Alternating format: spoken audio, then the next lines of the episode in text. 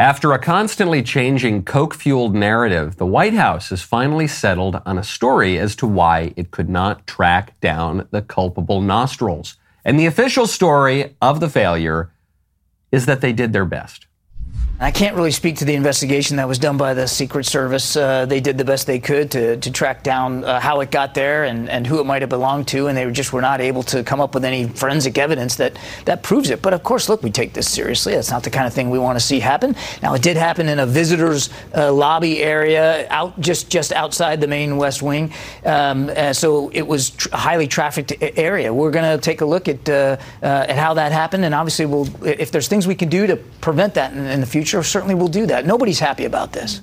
Nobody's happy. Nobody is happy about this other than Hunter Biden and Joe Biden and the senior White House staff and the whole Democrat Party and all the libs.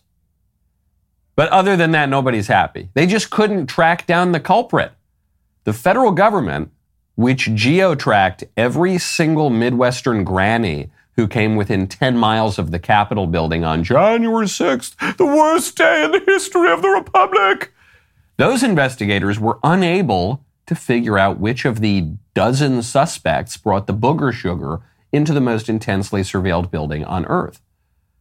Now, of course, speaking of January 6th, much of the narrative surrounding January 6th was fiction as I learned when I flew out to Phoenix yesterday for the first ever sit down interview with the Horn Hat guy, the so called QAnon shaman, since he was released from prison. But that two hour plus interview is coming in a couple days. There is much to get to before then. I'm Michael Knowles. This is The Michael Knowles Show.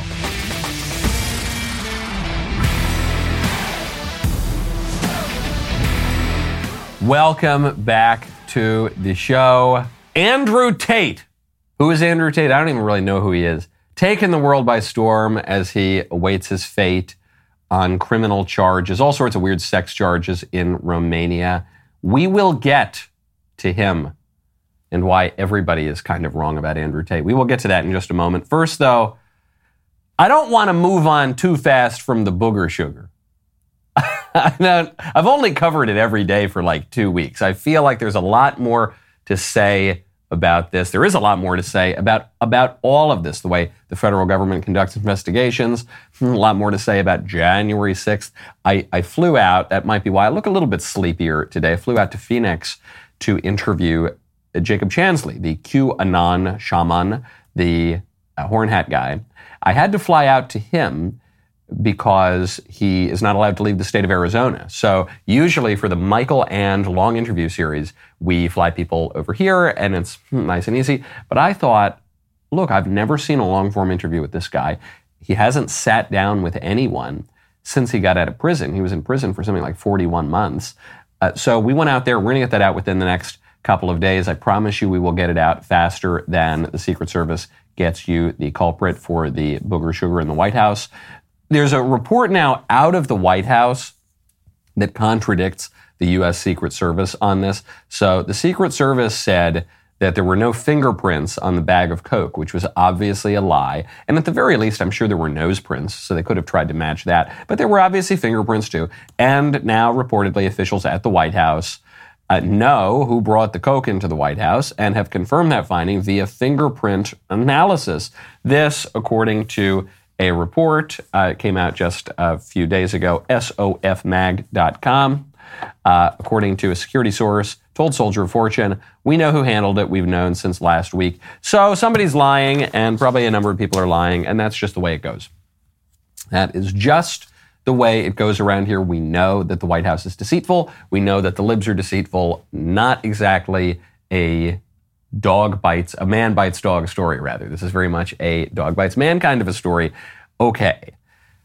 Beyond the deceit, though, beyond the lies, beyond the obfuscation, there is something perhaps even more worrisome about this administration, which is its gross incompetence. It's one thing to be an evil genius villain that is deceiving everybody. It's another to just not have control over anything, and th- that's that's m- perhaps more of what we're seeing out of the Biden administration. There's a report came out yesterday that the Biden administration has leaked millions of U.S. military emails to an ally of Russia. And do you know how they did it? It's not because there's a pro Russia guy embedded in the administration. It's not because of some super duper spy hack that came out of the Kremlin. It's because that Russia ally is the nation of Mali, the African nation of Mali, and military email addresses end with the suffix .mil, and the nation of Mali's email addresses end with the suffix .ml. No I. And when people type in military email addresses, they sometimes forget to put the I, just a typo. And, and there have been cybersecurity professionals who have warned the White House, in fairness to Biden, for some years now, something like 10 years, and the government just doesn't do anything about it. So millions of American military emails, you can't even say they get leaked to a Russia ally. They're just directly sent to a Russia ally because we won't change our freaking email addresses. That is how incompetent the government is. so uh, the problem was identified by this guy, Johannes Zuurbier, who is a Dutch internet entrepreneur. He has a contract to manage Mali's national domain, .ml. And he's been collecting these misdirected emails since January, and he's been trying to convince the US government to take it seriously. He apparently holds about 117,000 misdirected messages. Just this one guy alone since January. Uh, almost 1,000 arrived last Wednesday, just, just on last Wednesday. And so he, he writes this letter to the U.S. He says the risk is real, could be exploited by adversaries of the U.S. Well, this guy's contract with the country of Mali is about to run out, and the Malian authorities are now going to have access to all of the misdirected U.S. military emails. This is one of the, the lesser discussed downsides of evil and vice and a decadent society is that it makes you dumb and incompetent.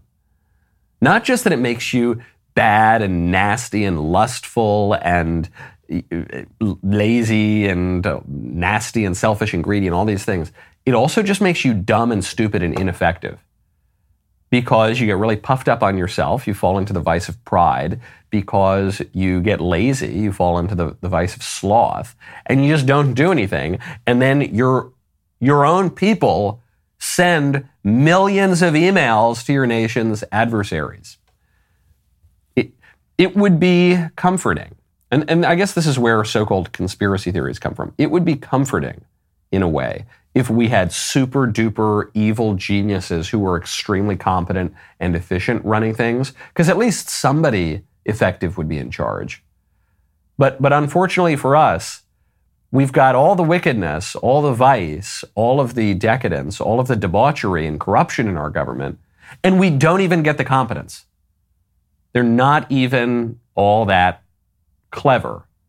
They're just lazy and prideful and greedy. When Joe Biden engages in corruption, it's not even some brilliant, amazing 27 degree chess corruption. It's his degenerate drug addict son just texting apparatchiks of the Communist Party in China and oligarchs in Ukraine saying, Give me money. I'm with my dad. I'm giving 10% to the big guy. Give me that money now. And then Joe Biden shows up and he says, Hey, if you don't give me that money, if you don't stop investigating my son and all that money you're giving him, I'm gonna get your guy.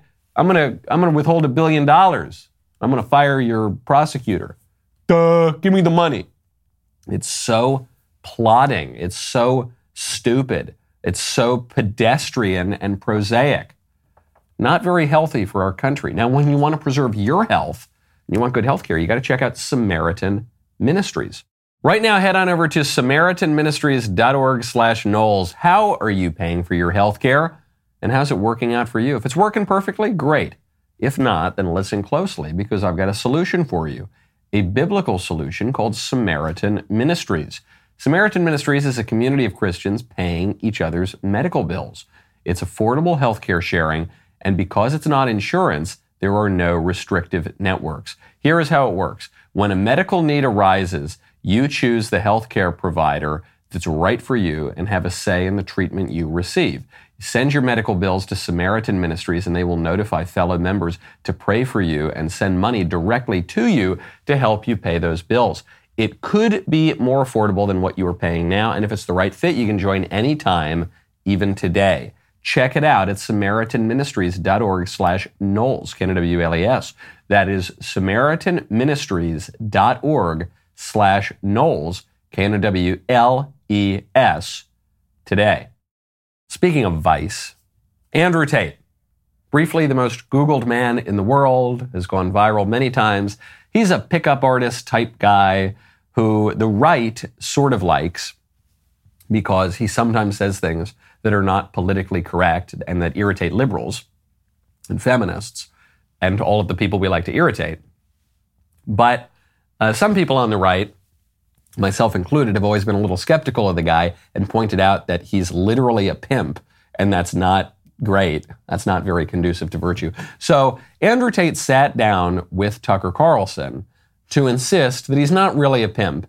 And my friend Liz Wheeler over there juxtaposed his interview with Tucker with other things that he has said openly on camera and makes it seem as though either Andrew Tate is suffering from a very serious bout of amnesia or he lied to Tucker.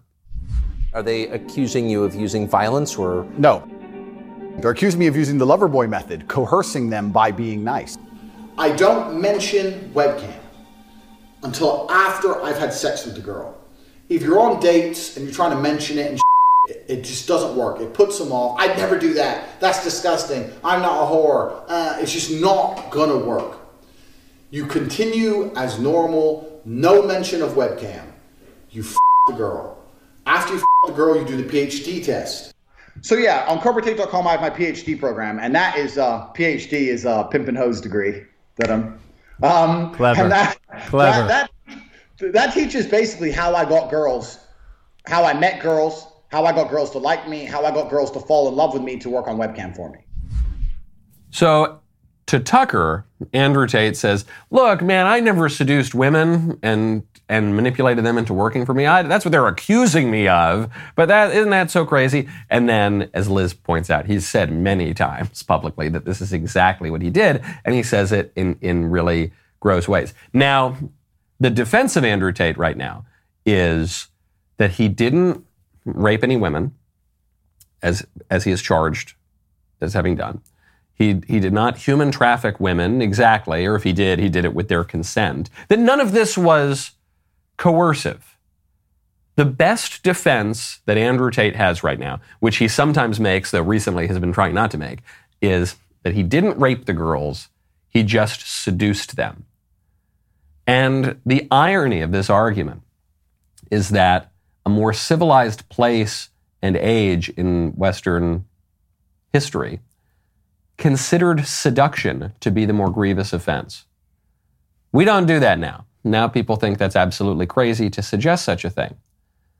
But you see this in one of the great works of Western writing. This would be uh, the murder of Eratosthenes by Lysias, good old ancient Greek, who points out that the Athenian laws considered seduction to be far worse, far more grievous than rape. This is not to downplay how serious and awful rape is. It's to point out that seduction is much worse than a lot of people today think that it is, because rape is a violation of the body.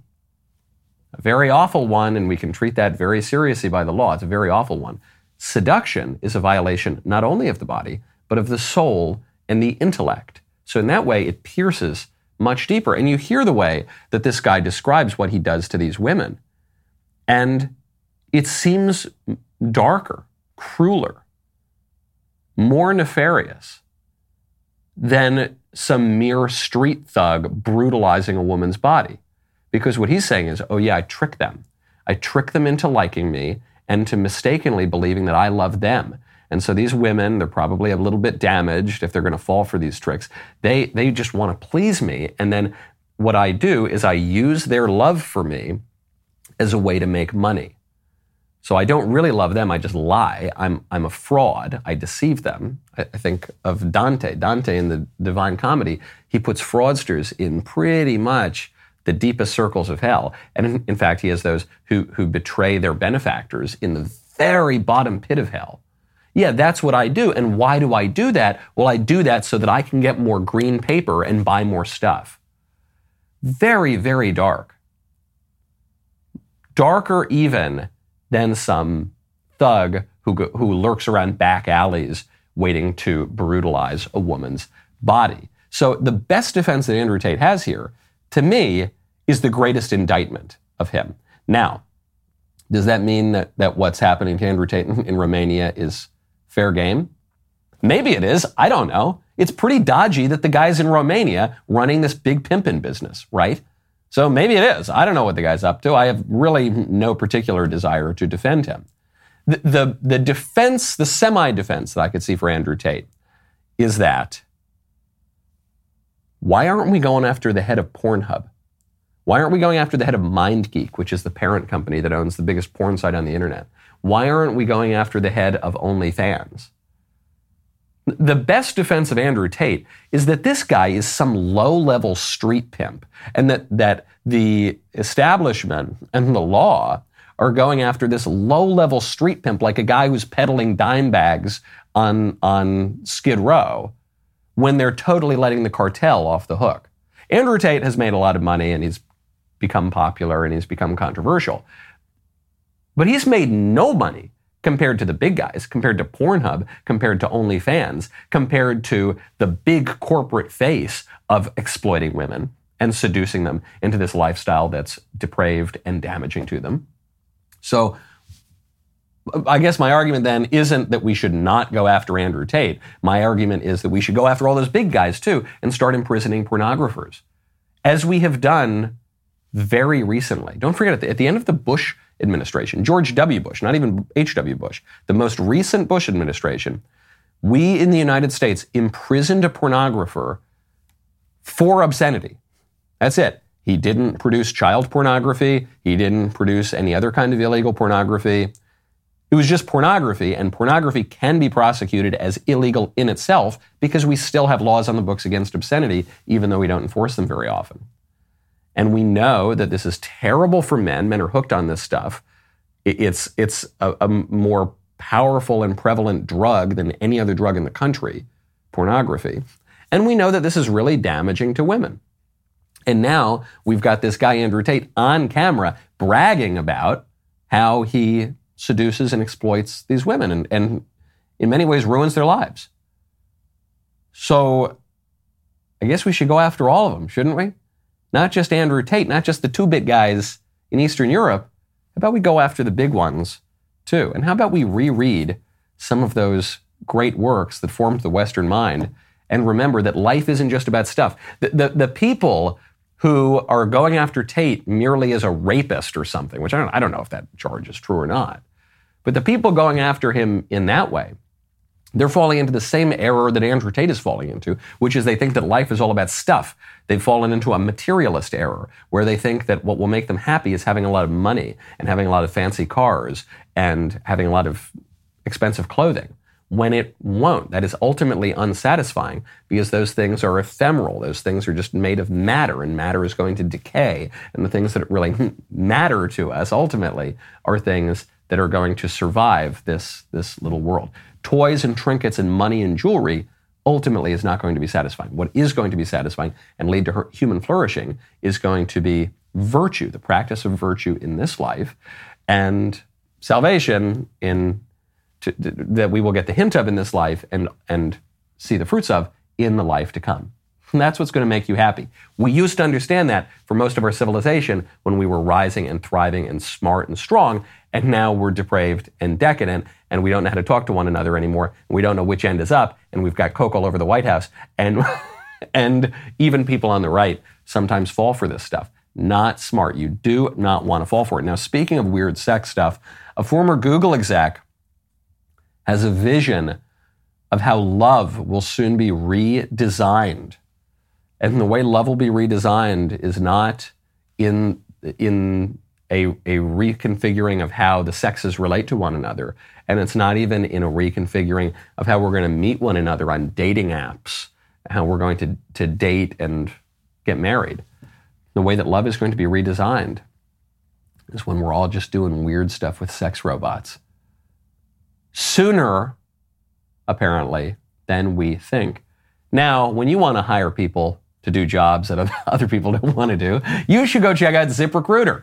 Right now, go to ziprecruiter.com slash Knowles. If you are hiring, you're probably dealing with economic uncertainty. By definition, now more than ever, it is important to hire the right people faster and more efficiently to keep overall costs down. Thankfully, ZipRecruiter is a hiring partner that is focused on you and your needs from pricing to technology. Everything that ZipRecruiter does is for you and what works best for you. Right now, you can try it for free at ziprecruiter.com slash Knowles. ZipRecruiter's smart technology identifies the best matches for your job and lets you invite candidates that you really want to apply to your job before other businesses can snag them. I absolutely love how straightforward their pricing is. You know what you pay for before posting your job, so you can stick to your budget with no surprises. Hire the best with the help of a partner that is all about you with ZipRecruiter. Four out of five employers who post on ZipRecruiter get a quality candidate within the first day. Just go to ziprecruiter.com slash Knowles. That is ziprecruiter.com slash Knowles. ZipRecruiter, the smartest way to hire. I want to talk to you about something that I don't, I don't usually talk about. And that, of course, would be hair. Not my hair, not this coif that you look at every day, this shimmering, shiny, fluffy coif brought about by Jeremy's Razors shampoo and conditioner. No, I want to talk about your hair. Because if you are not also using Jeremy's restorative tea tree and argan oil blend to wash your mane, you're doing it wrong. You're asking to be canceled. Jeremy's Razors is more than a razor company. It's a men's grooming brand that does not hate men. Imagine that. Their shampoo and conditioner, along with their exfoliating charcoal body wash, are all made from high quality natural ingredients right here in the USA. They're sulfate free, and even though I still don't know what a paraben is, nobody does. They're free of all those too. Most important of all, Jeremy's Razors hair and body bundles are woke free 100%. Stop giving your money to woke companies that hate your guts. Head on over to jeremy'srazors.com instead and check out their shampoo, conditioner, and body wash bundles today. Former Chief Business Officer for Google X, Mo Gaudat, has just explained that we're all about to be doing really weird stuff with sex robots. Just think about all of the illusions that we're now unable to decipher. But if we can convince you that this sex robot robot is alive or that sex experience in a in a in a virtual reality headset or an augmented reality headset is alive, is real, then there you go. Go, go a few a, a, few years further and think of Neuralink and other ways of connecting directly to your uh, uh, nervous system and why would you need another being in the first place? And once again, there is that huge debate of are they sentient or not? Does it really matter if they're simulating sentiism so well? Okay. Does it really matter if the Morgan Freeman talking to you on the screen is actually Morgan Freeman or uh, an AI generated uh, uh, avatar? If you're if you're convinced that it is Morgan Freeman, we get lost in those conversations of you know are they alive? Are they sentient? Doesn't matter if if my brain believes they are they are. Let's just say this is a very significant redesign of society. It's a very significant redesign of love and relationships. And because there is money in it hmm, what would what would prevent the next dating app from giving you avatars to date a lot of people will try it. There are more than two, two, uh, two million people on Replika. Does it really matter? Yes. Oh, okay, never mind then. it does. It does really matter. He's raising these questions as they should be raised. He says, look, this is going to happen very quickly. We're developing this technology quickly. He says there are 2 million people on Replika, which I assume is some weird modern robot sex technology thing. I'm just guessing. I don't I don't know. If any of my producers are sufficiently degenerate, please let me know in my ears if that's what it is. Uh, but he's talking about all this technology, he's saying, yeah, it's gonna it's going to advance to the point that dating apps, because there's money in it, they're going to give you avatars to date. And if the person seems real, who cares whether or not he or she is real? To which I would say, uh, I care. And you care, and, and we all care. Because this is not a new debate. This is a very old debate. This is a debate perhaps most famously or infamously expressed in the question that Pontius Pilate poses to Christ during the Passion, which is, what is truth? Christ says, I am truth. And Pontius Pilate, a cynic, shrugs his shoulders and says, What is truth? And now we're being presented with that choice increasingly today. Does it matter if you're living in lies and deceit and illusions, so long as the lies and deceit and illusions are sufficiently convincing and persuasive? Does it matter that they're not actually true? The answer is yes. It does matter because there is such a thing as reality. We actually have reason. We actually have moral conscience. We actually have a soul that will outlive our mortal coil. We actually will face a final judgment, and we actually have the prospect of life everlasting. Now, I know that there are going to be some secularists and materialists and libs in the audience. Believe it or not, we actually have libs who listen to this show. I appreciate them very much. Who are going to say, no, we don't really have any of that. The soul is made up, and there's no such thing as heaven or eternal life. And so it doesn't matter. As long as I can just kind of feel good for the whole time that I'm on earth, then when someday I die, I'm just going to go take a dirt nap and turn to worm food. And that's, it's not going to matter whether I believed true things. All that's going to matter is whether I felt pleasure during my life. And so for those people, it, it won't matter to them if they're dating a real human being or if they're dating a robot or an avatar or a sex doll or anything else, because it's all just about them. But if you have any even remotely sophisticated view of the world and you recognize that that uh, unlike five year olds and and in their view of the world if you have matured beyond that and you realize that life is actually not just all about you and it's about other people and it's about things outside of you. And the very fact that we're using language right now to communicate means that there's an objective reality to which we're pointing. You're going to say, no, I don't want to marry a robot. I don't want to marry some stupid avatar. I don't want to do weird stuff with that thing that the Google guy is suggesting that I do. I'm not going to plug myself into the matrix. I don't want any of that. I want reality. Even if reality is moment to moment less pleasurable, I still would prefer it. The, the part that the conservatives don't want to grapple with, the part that the people who agree with everything I just said don't want to grapple with is sex robots are going to be really tempting. They're going to be really, do not underestimate how hot the sex robots are going to be. They're going to be super duper hot. And they're going to be designed by geniuses. They're probably going to be designed by robots themselves to appeal to every base desire that you have in a way that you cannot even imagine right now. And it's going to be very hard to resist them. In a similar way that it is difficult to resist porn.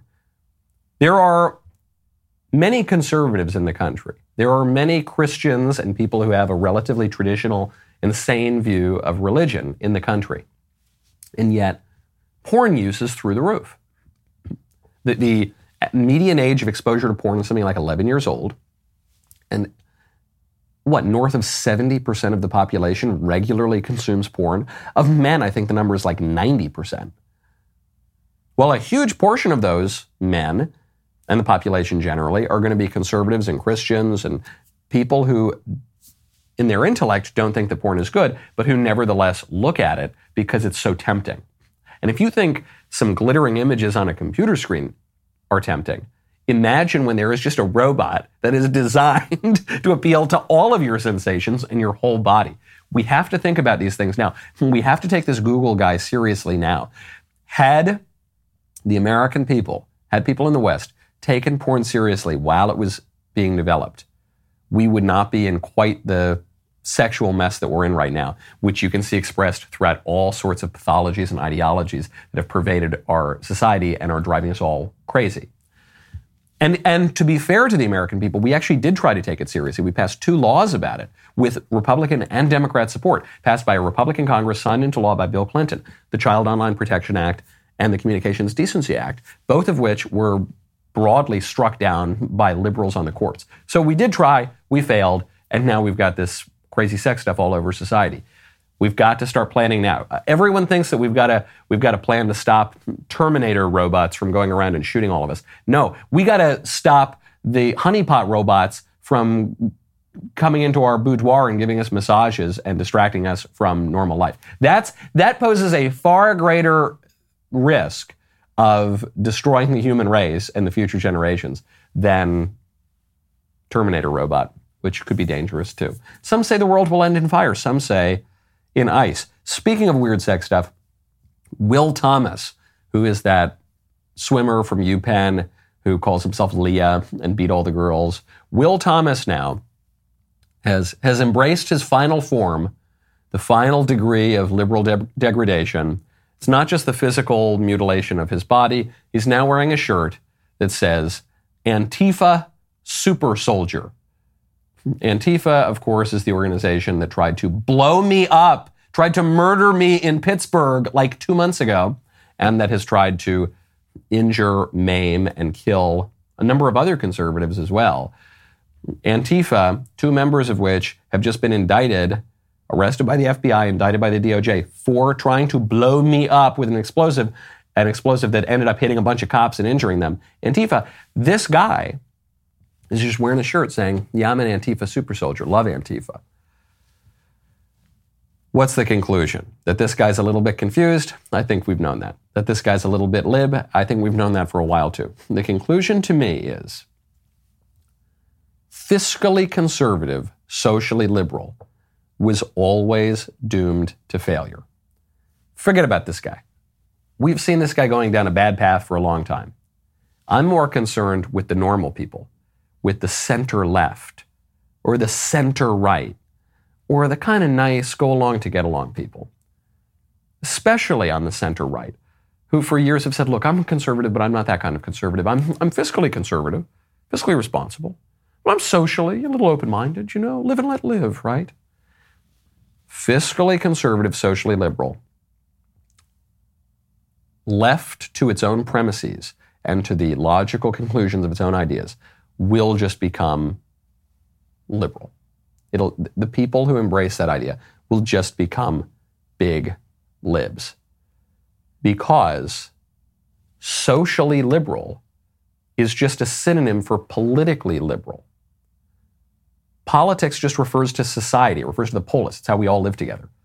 so if you say, well, economically, I'm a conservative, but socially I'm a liberal, then that means that for all political purposes, you're a liberal. Because man is not fundamentally a, an economic creature like Marx said that we are. Man is fundamentally a social creature. Our politics is ultimately social. And so if you're socially liberal, you're just going to end up like that guy. You're not even going to end up like Hillary Clinton. You're not even going to end up like Joe Biden. You're going to end up like that guy because the premises of social liberalism do whatever you want. If it feels good do it. Just just don't harsh my mellow man you know? Don't yuck my yum. The the conclusions of that are i can chop myself up. I can call myself whatever i want to call myself I can indulge all manner of absurdity. I can totally pervert and warp my perception of the world and of human nature. And by the time I've allowed my mind to become so poisoned with that absurdity and incoherence, I'm going to start doing some crazy things. And I'm going to stop being so reasonable and rational and letting everybody just kumbaya and live and let live. I'm going to start forcing my absurd view on everyone else because I've given up reason, I've given up intellect. So all I'm left with is will. And I will achieve my political ends through sheer tyranny of will. That is the logical conclusion of the liberal worldview. The logical conclusion is that you, like Will Thomas, will become an Antifa super soldier. As the political order breaks down, you want some stability, especially for your assets. When you want that stability, when you want something real and hard and tangible, you're probably going to want to check out Birch Gold.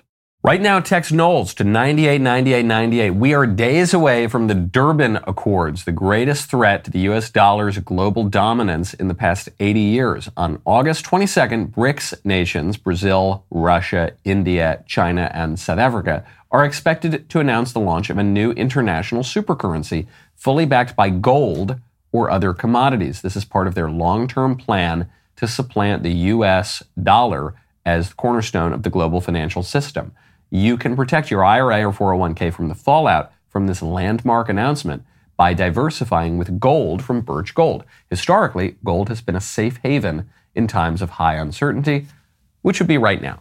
When currencies fail, gold is that safe haven. How much more time does the dollar have? Protect your savings with gold. Birch Gold has an A plus rating with the Better Business Bureau. Thousands of happy customers. Text Knowles, Canada WLAS, to 989898. Get your free info kit on gold. If a central bank digital currency becomes a reality, it will be nice to have some gold to depend on. Text Knowles, Canada WLAS, to 989898. My favorite comment yesterday is from Johnny Verman. 6305, who says, Michael getting muted when he mentions certain facts is infuriating, shaking my head. I totally agree with you, Dan. When, especially when you're watching this on YouTube, you're going to see certain words get bleeped out. You're going to see segments of the show bleeped out. You probably noticed that the show has gotten shorter if you watch on YouTube. The show hasn't gotten shorter. I don't actually censor myself. But if you want to watch the full show, you got to do it at Daily Wire Plus. We are now putting the full show up for free at Daily Wire Plus, but with ads. Now, if you want to watch the full show without ads, with the member segment, with all the extra bonus stuff that we don't get to elsewhere, then you join Daily Wire Plus. If you want the full show uncensored, if you want to just listen to it, you go to the RSS feed, Apple Podcast, Spotify, Stitcher, Google Play, wherever else. And if you want to watch the whole show, you can also go to Twitter at M Knowles Show. But as long as you're here on YouTube, we acknowledge, we're forced to acknowledge uh, Google's and YouTube's rules for what we can say. And so sometimes there are certain true things that you're just not allowed to say. You got to go elsewhere to find it. Now, speaking of big libs, the head of the NEA, National Education Association, one of these big teacher unions. This woman's name is Rebecca Pringle. She is a graduate of the University of Pittsburgh. That is the school, of course, that tried to shut me down and at which the libs tried to murder me uh, somewhat recently. Gives you a little uh, hint of her intellectual formation and academic background. The NEA president has this to say about the future of American education. I can hear Chief Seattle crying out to us, urging us to remember when you know who you are, when your mission is clear, and you burn with the inner fire of an unbreakable will. No cold can touch your heart.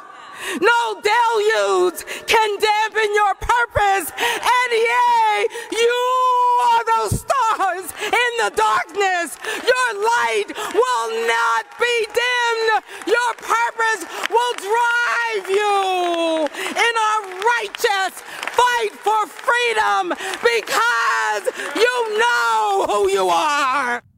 Now, I know that we have a number of viewers and listeners to this show in Central Europe, so I'll, I'll translate that speech. Ich bin ein einbereichten, verstruchten, justen, blasten, ich bin ein I don't usually make that sort of a comparison, but if you were only listening to it, you just you can't fully appreciate how this woman in some ways looks a little different uh, from a certain Austrian painter and 20th century political leader. Uh, but in other ways, she's got the short cropped hair. She's got in the hands and the passion. She even talks about the will, the will will win out. Our wills that, are you suggesting a phrase such as perhaps the triumph of the will, lady? Or you, it just seems a little over the top. And this woman, is a major leader of education in America. Perhaps the best advertisement for homeschooling I have ever seen as this woman falls into an occult ecstasy. Also, yeah, also kind of weird occult ideas. That the parallels between a certain historical phenomenon that I, I don't usually compare things to and these modern libs, especially in education, quite striking. And, and so you look at that and you say, goodness gracious, this woman is, has no control over herself. That's the point of education is to control yourself, is to be brought up, learn how to behave, learn how to discipline those, those lower passions and to bring them into accord with the rational will. And, and also to know things. To, this is, gets back to what we were talking to at the top of the show, that yes, we have deceit and corruption and vice and all this nasty stuff in our political order. But but one of the lesser discussed consequences of that is just sheer incompetence. And you see this expressed in our educational apparatus. The, the teachers and the administrators, especially, broadly speaking, cannot teach things. They can't teach math. They can't teach reading. They can't teach basic life skills. They go off in these flights of fancy about whatever struggles this lady has dealt with in her life, but but they can't they can't actually do the basic elements of the job, and you're seeing this everywhere. Goodness gracious, there was a, a, a really pathetic story out of New York. New York City is paying two billion dollars to black people. New York City specifically is paying two billion dollars to black people who performed poorly on an old teaching exam. Hispanic people too. They wanted to become teachers and they took this exam and they failed and they sued and they said this exam is racist. And so they didn't they didn't become teachers, a lot of them. New York City is going to pay 2 billion dollars to them. Some people who never worked as a teacher will get more than 1 million dollars each. They could even get pensions as a result of this, which will inflate the cost beyond the $1.8 billion that the Post is reporting. 64 year old Herman Grimm will be paid $2,055,383 after failing this test a lot because supposedly the test was racist. This guy, Herman Grimm, was asked, How is the test racist? He couldn't say. He has no examples. He failed the test a lot. He's probably not good at coming up with answers here, but he is pretty good at making 2 million bucks. And you want to know the cherry on top of this story? They remade the test. It's no longer racist. The test now totally woke, liberal, politically correct, progressive, racism free.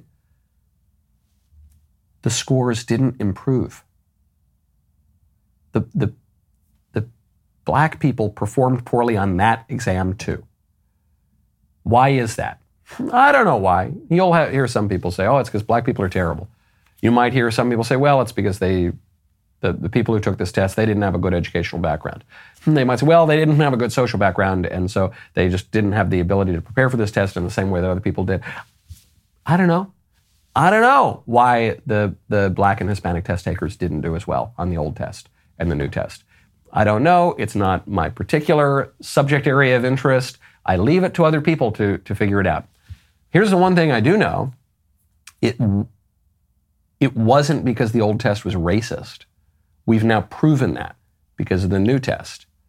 And yet, $2 billion from New York City taxpayers still going to these people, which is a reminder that we talk a lot about reparations. This is the new radical liberal proposal, is to resurrect the idea of reparations for slavery centuries after the fact.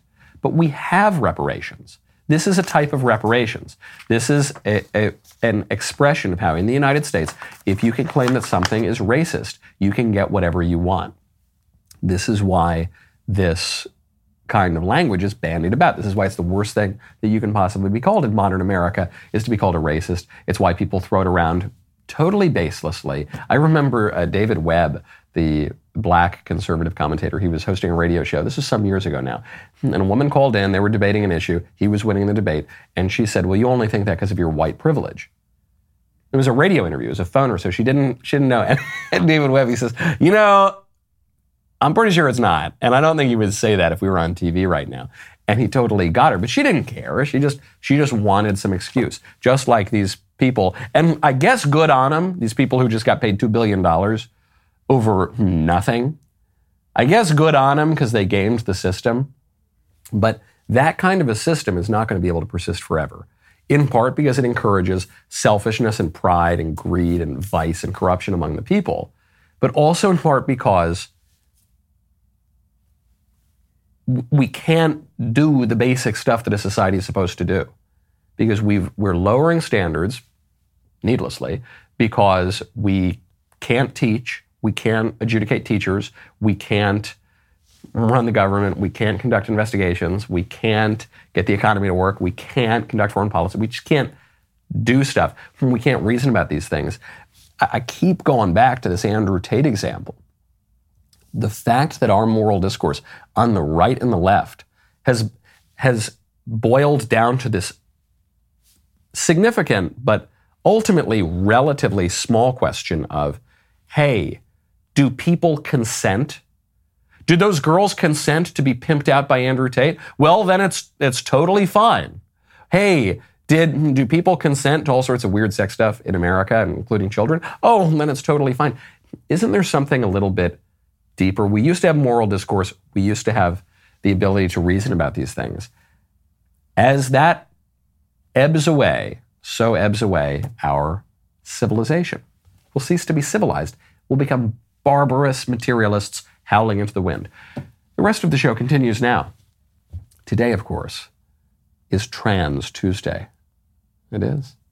Trans Tuesday. We can't talk about it on YouTube. You got to go to the member block. Head on over now to dailywire.com. Use code Knowles for two months free on all annual plans.